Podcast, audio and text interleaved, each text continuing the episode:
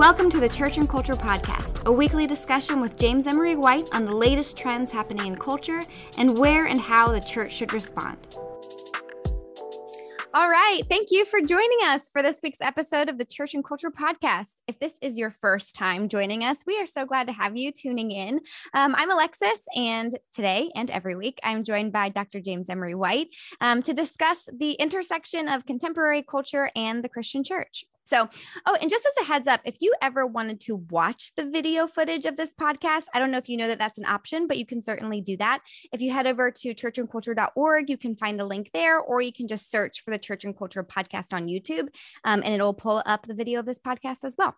Okay, for today's topic, if you were a Christian in the 90s, you probably know what I'm referring to when I say purity culture. This was a movement that was characterized by girls pledging to abstain from sex until marriage or wearing purity rings and dressing modestly, and the list goes on.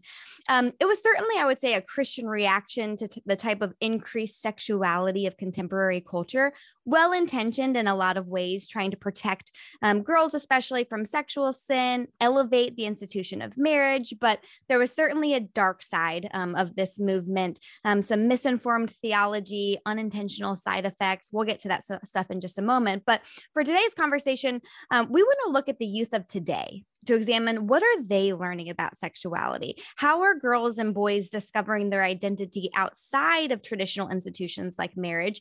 And how might the church be able to move beyond purity culture you know to a different chapter when discussing sexuality and marriage and and the like? So all right jim you ready to dive in? I think so Okay. Well, let's start out by talking about, you know, the purity culture movement that did peak in the 90s. What was happening specifically in culture of that in that decade to really motivate the church to respond in this way? There were two things that were happening uh, during that time. One was there was, in from a Christian perspective, a real outbreak of um, sexual immorality and sexual permissiveness, and there was a um, it was just the era of of the supermodel and that sex sells. And so you had this uh, sexual saturation of culture that really broke out in a way that was alarming to a lot of christians in the 90s um, second you had an emphasis on women with that sexuality. I mentioned the era of the supermodel but what i really am going after with this is that there was an emphasis on women being the provocateurs women being the ones that were to blame for lack of a better uh, Uh, think of the two big scandals that happened during the, the 90s. You had um, uh, Anita Hill in 1992 with the Clarence Thomas confirmation hearings, and then you also had Monica Lewinsky, Lewinsky in 1998. Both of those women, uh, the media were very unkind to them and really put a lot of stuff onto them as the ones um, and regardless of what you think about who was right and who was wrong with Anita Hill or who was telling the truth, with Monica Lewinsky, we know much more about what the facts actually were. And uh, but the, the, media were very unkind uh, to them, and there was a, just an emphasis on women when it came to things like that. It was a woman's fault in essence. So transfer that to the purity culture, and you mentioned the purity rings and the true love waits pledge and the purity balls and such.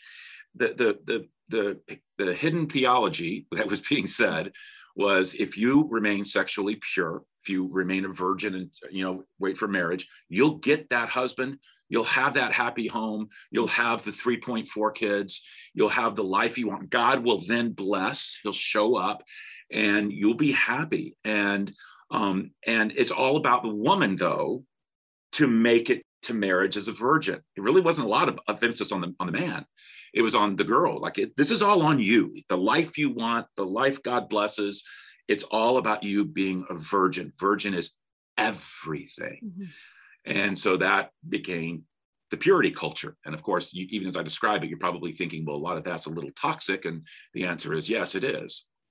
Yeah, I can think, even my own experience, I um, wasn't a Christian in the 90s, but I could see the lingering effects of this even into the early um, 2000s when I was in college, um, a new Christian at the time. I remember, you know, just I was a part of a prominent college Christian organization at the university I went to, and just dreading the women's retreats where essentially women were just sat down and lectured on how we need to be responsible for protecting our Christian brothers through the way that we dress and to do everything possible to eliminate eliminate temptation for them because they are such visual creatures. So wearing a bathing suit was like the new or wearing a two-piece bathing suit was like the new sin or tank tops that weren't wide enough and kind of this whole this whole thing um and so i'm i'm trying to think about that like um in terms of purity culture that we certainly tend to talk about women and kind of how they experience but i often wonder too if if there's a connection between this whole theology of like men are visual creatures with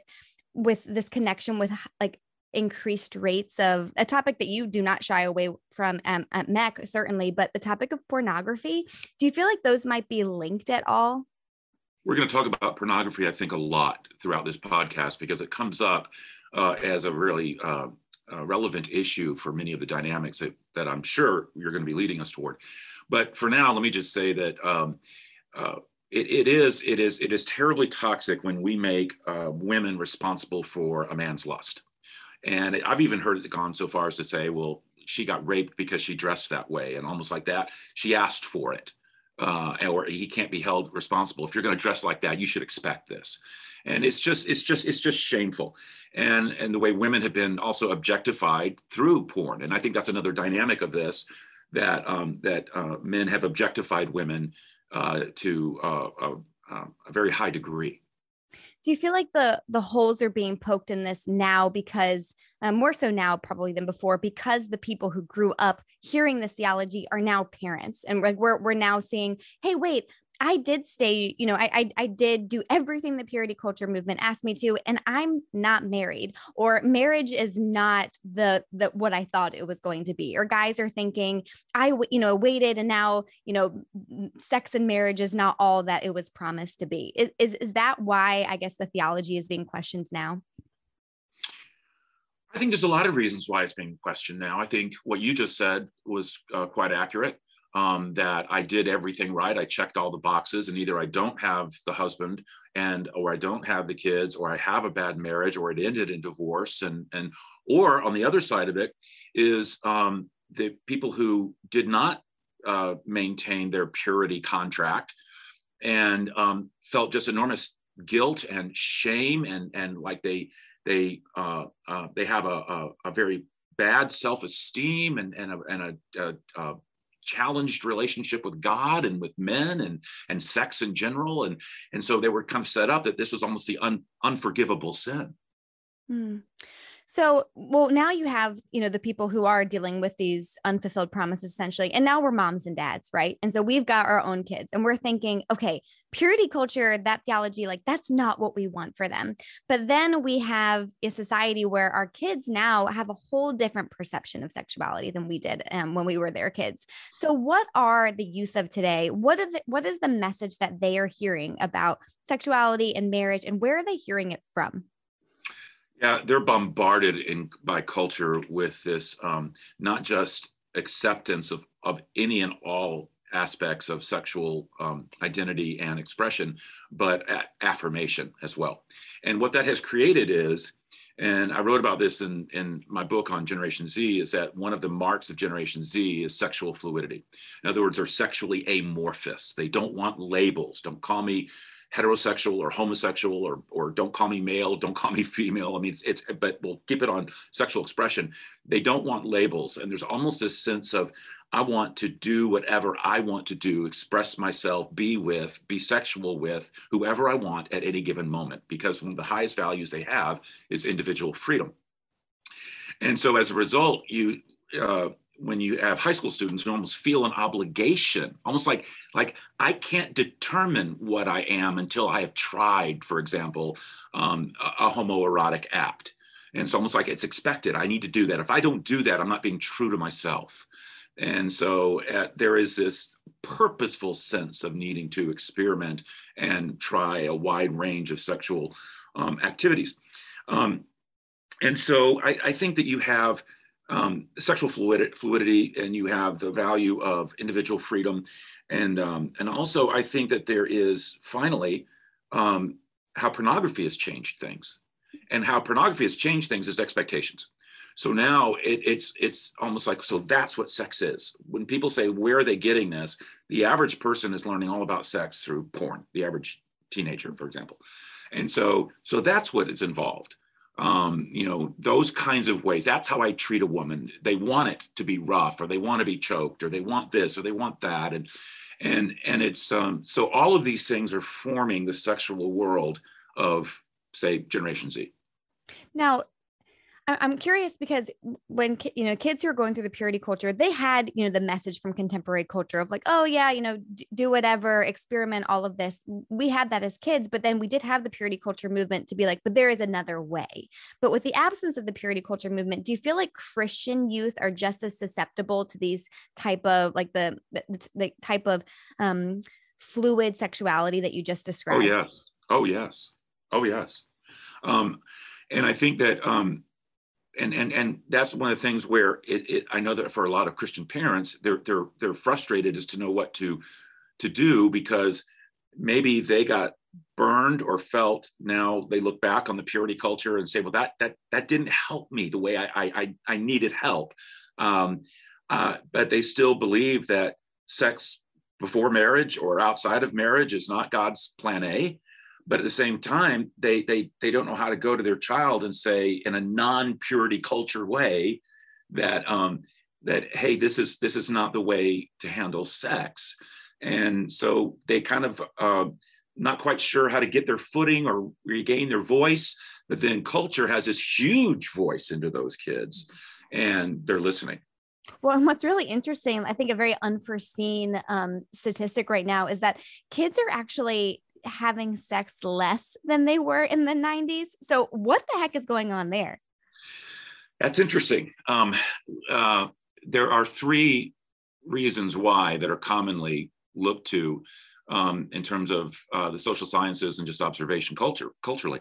One is uh, among the younger generations, millennials and Gen Z, there's delayed adulthood they're they're they're not moving out of their parents' house as early as they used to. They're not getting jobs like they used to. They may not have a car, and so when you're um, you have this delayed adulthood. Well, when you're living with your parents' house and you don't have a car, it's going to be hard to date or get out or have the privacy, quite frankly, to be sexually intimate with someone. I mean, your bedroom is next door to mom and dad's. And I'm not even trying to be funny. I mean, it, it is, this is a real thing with delayed adulthood in terms of just the housing situation. Another reason is um, is uh, social media and time on social media that it has become a substitute for relationships and streaming services and time on social media.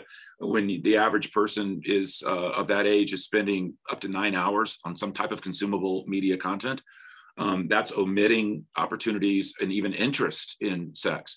In other words two people will be together instead of having sex or binging on netflix and then and or their their uh, social media is consuming them. A third reason that has been looked to is that um, they are having sex. It's just online.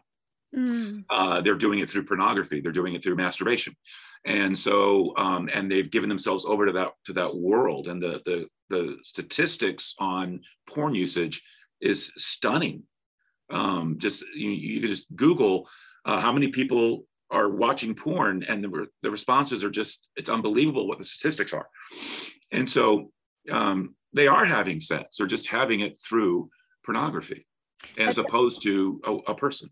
That's so eye opening to hear as a parent because I think a lot of listeners could could kind of misinterpret the situation that they see their youth um, engaging in every day and think, I, I've never even seen my son, you know, bring a, a, girl over. Like he's just not dating anybody. Like I, I don't need to have the sex talk or we don't need to talk about purity. Like I've never even seen him around girls. But you're saying like, oh no, there's there's a whole. It's not that they're they're not engaged in kind of sexual conversations or or the like. It's just not. It's just online mostly, is what you're saying. Absolutely, yeah, yeah. I I don't think that we can overstate the ubiquitous nature and exposure of pornography to this uh, to younger generations. And and from a cultural standpoint, this is fascinating and terrifying.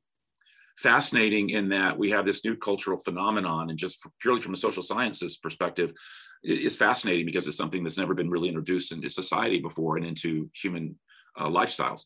Um, there's always been pornography, but not not like this, so graphic and so um, available and so widely viewed. But also, um, the terrifying thing is we don't know what it's going to do. We, we don't know what the long term results are. We, we do know that it's hurting relationships it's hurting intimacy people don't know how to talk with each other it's creating warped views of what sexual intimacy and expression should be. We know that it's creating a desensitization so that if you're heavily into porn it actually in a marriage it heavily affects the sexual intimacy and, and desire that you have there.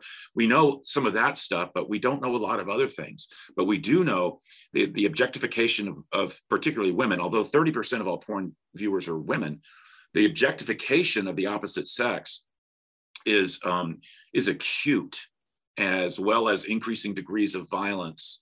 Um, and we also know that the more you watch it the more you have to watch ever increasing degrees of pornography to be stimulated.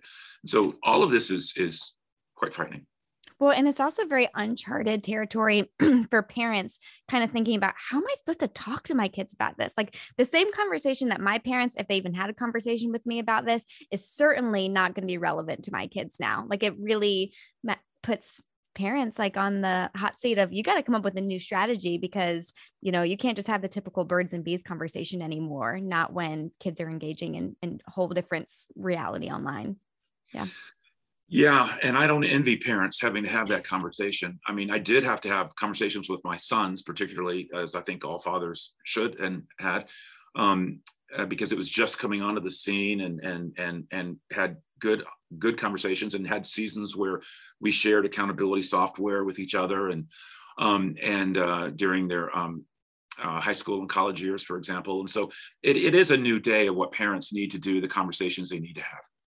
Now, one silver lining I think of the purity culture movement was that it did have a very high high view of marriage, um, maybe with a little bit of false promises um, um, along with that, but it did elevate the institution of marriage as something that's godly, biblical, good, desirable.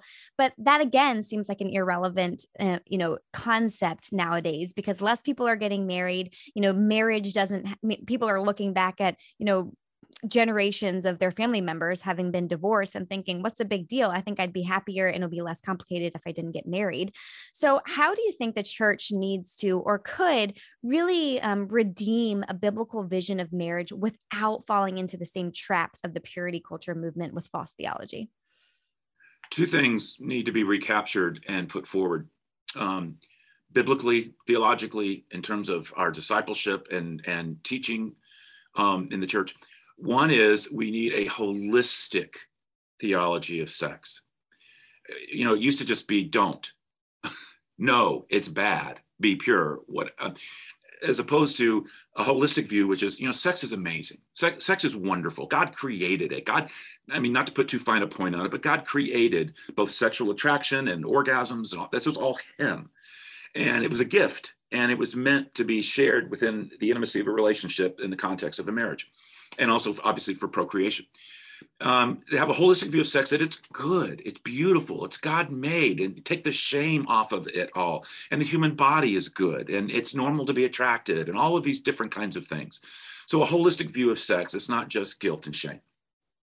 Um, but then also lift up, secondly, a sacramental view of marriage really lifting up the sacrament of marriage um, and and viewing it again in a wider theological context because you have it for example in ephesians 5 you have it being lifted up as the vision of christ and the church. And you also in revelation 19 the great wedding and and the, and so you uh, you have these wonderful views of marriage being used theologically to symbolize our relationship with christ and christ and the church. And so and also his love for us. And so physical marriage, human marriage, is a foretaste of that and is a minor reflection of that, of the intimacy that we are to have spiritually with, with Christ. And so put it in its sacramental context and lift up marriage as this wonderful, beautiful thing. And sex is this wonderful, beautiful thing. But sex is so wonderful and precious and powerful that it needs the protection of commitment in a relationship for it to be stewarded properly and enjoyed fully and and for it to to reach its its its its uh, the vision of what God intended of, for it. So those two things: a holistic view of sex and a sacramental view of, of marriage. And I think a third thing would be really healthy, um, is lift up singleness hmm. as as something that's quite legitimate and marriage isn't everything for everybody And uh, God can call people to single. The Apostle Paul famously said, It's best if you are, because then you don't have the burdens of these things. Obviously, Jesus was never married. And so we need to lift up the virtue of singleness and not make marriage the ultimate fulfillment of a human identity or even your place in community. Now, when you with what you just described, are you imagining that this is the type of um, vision that the church needs to be putting forth or parents putting yes. forth?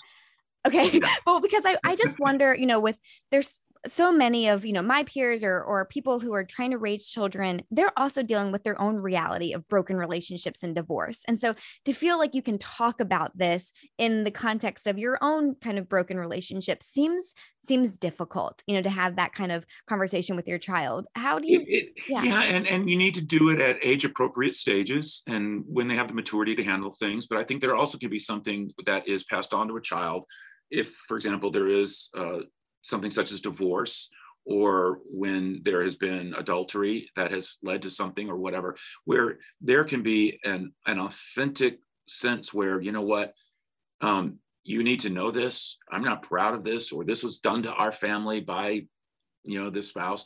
You know where you can talk about it in a way where it becomes a teaching thing because it's you don't always have to teach from a position of success you don't always model from a, a position of success. In fact, some would argue that the most authentic ways that you teach and can share from are from brokenness and where there has been grace that has been met with that brokenness and there has been redemption and there's been forgiveness and reconciliation and restoration and all these different kinds of things and so I, I, think that parents who didn't do it right don't shouldn't feel awkward about sharing they don't have to share all their stuff but they don't have to feel awkward about putting forward a vision for life that maybe they stumbled with. So, um, you know.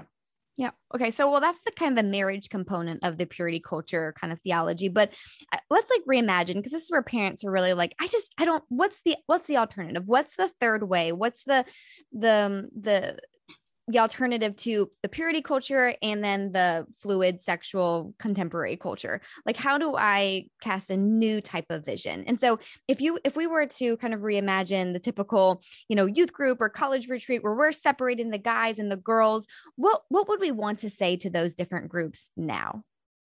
Yeah i would i would very much give a holistic view of sex. And i would you know i think that we would need to say things like hey only you are responsible for your lust and what you do with it. Um, um, lust is, I mean, you know, sexual arousal is natural, but it's your deal. Don't blame a girl. Don't blame a guy. Um, and just uh, so don't don't play the blame game. Teach respect and honor uh, in terms of just the opposite sex, particularly you know obviously men toward women, teaching them respect and honor. Um, and um, I do think that uh, one of the things that is real big in our culture right now that I don't know that anyone ever heard growing up in the church was the word consent. Mm. And even though that's not enough, you know, in terms of a Christian perspective, just consent, there's more to it than that. But even some of those rudimentary things, like, hey, if the girl doesn't want you to kiss her, she says no. No means no. Mm-hmm. You know, you don't.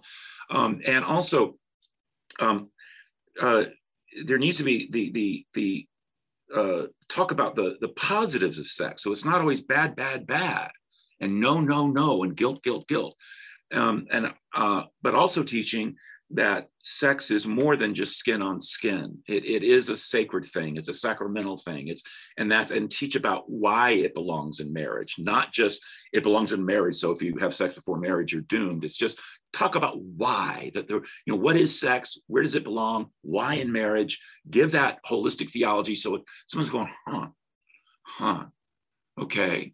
So I'm putting this into a, a bigger picture. I, I've got a larger story hmm. than just um, puberty, hormones, arousal, pornography, and then sexual release of some kind.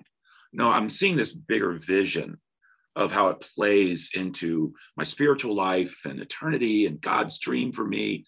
And then at the very end of it all, um, teach on grace, mm-hmm. that there is forgiveness and, and, and, and not in a way that it all creates permissiveness or, or, or you know, Paul, uh, let me just sin so grace may abound kind of thing. No, but just have people know that um, all sin is forgivable. There's grace for everything. Um, failure is not or you know messing up or or not holding on to your own virtues or what god would have it's not the end of your life the end of your relationship the end of your world the end of future marriage we'll talk about grace and forgiveness restoration and how with god we're as just clean as freshly fallen snow mm-hmm. and and we we do enter in we do enter our marriages virgins mm-hmm. and you know and that's the beauty of of grace I love that. Now, as I'm listening to this, I'm like, man, I, if anything, like I realize how much I really need to partner with my church as a parent to be able to to have this kind of robust theology, to be able to be equipped to have these conversations. And so I thought maybe to close, because I know a lot of people listening are listening to this podcast as ministry leaders or they've got positions, they volunteer at a church. What advice would you give to those on, you know, the church side of this as to how they might partner with parents to be able to work together to eh, cast exactly the vision that you just described? Yeah, well, one of the things that we do at Meck is that I know that our middle school and high school uh, leaders regularly have series dealing with various issues related to sex. They involve the parents with that. They let the parents know in advance they're doing it, so the parent has a certain comfort level with they want their child there or not. Going over content, inviting the parent, you know, whatever needs to happen and um, and letting that stimulate conversation so that the parent knows what's being talked about there. Um, and uh, and then of course breaking into small groups with small group leaders who are helping you know kids process this stuff. So I think that you just need to make it legal to talk about. We have regular series on sexual issues uh, as a church, and I've had so many. Uh, parents shoot me emails just saying, you know, I had my middle school. Obviously, we only have children's ministry birth through fifth grade, and so middle school up are in services and they'll say we just had the best conversation with our child on the way home and or over lunch. In other words what i said broke the ice for them to have a conversation or for the child to ask a question or for the parent to say hey is that has that been your experience with school? Is that what's going on there? or whatever or or um and uh, or maybe I, i'm sharing something like that uh like i mentioned earlier accountability software with my sons. And uh, you know the father could say you know that could be something that could be really cool. Do you think you and I would enjoy doing that together or something? In other words, we kind of de-weird it, normalize it, put it into the system. And that's that's the beauty of the church. The church is a partner with the family and we're we're giving resources, we're, we're bringing teaching, we're we're we have an outsized influence in terms of the amount of time spent because the time, and I, I think this is just a God thing, it just has a potency to it. And so, uh, but it does, it, it's the home mm-hmm. you know and and so we don't want to drop off parent with the church uh, the church is a partner but a powerful one in bringing this into the home initiating conversations helping parents know how to talk uh, i think we even have parenting seminars on how to talk to your kids about these issues that yeah. parents can go to to secretly get kind of girded up for this so mm-hmm. um, yeah i think there's a lot that the churches can do yeah, well, this has been a really hopeful conversation. At least I, I know for me as a parent, and I hope for um, any of our other listeners who are parents or involved in ministry, just really highlighting the beauty of a new way forward, and then just the way that nobody is alone. Kind of Christians are not alone as we navigate these uncharted waters. That we can do this together in a really winsome and hopefully God honoring way. But that is all the time that we have for today. So, as always, thank you for joining us, and we hope to um, have you tune in again next week. Thank you for listening to this week's installment of the Church and Culture podcast with Dr. James White. We hope it was not only informative, but challenging and the start to an ongoing conversation. To stay up to date with all the latest, check out the daily headline news and subscribe to the Church and Culture blog, all found at churchandculture.org. You can even keep up with Jim by following him on Instagram, Facebook, or Twitter at James Emery White. We hope you'll join us next week. Goodbye for now.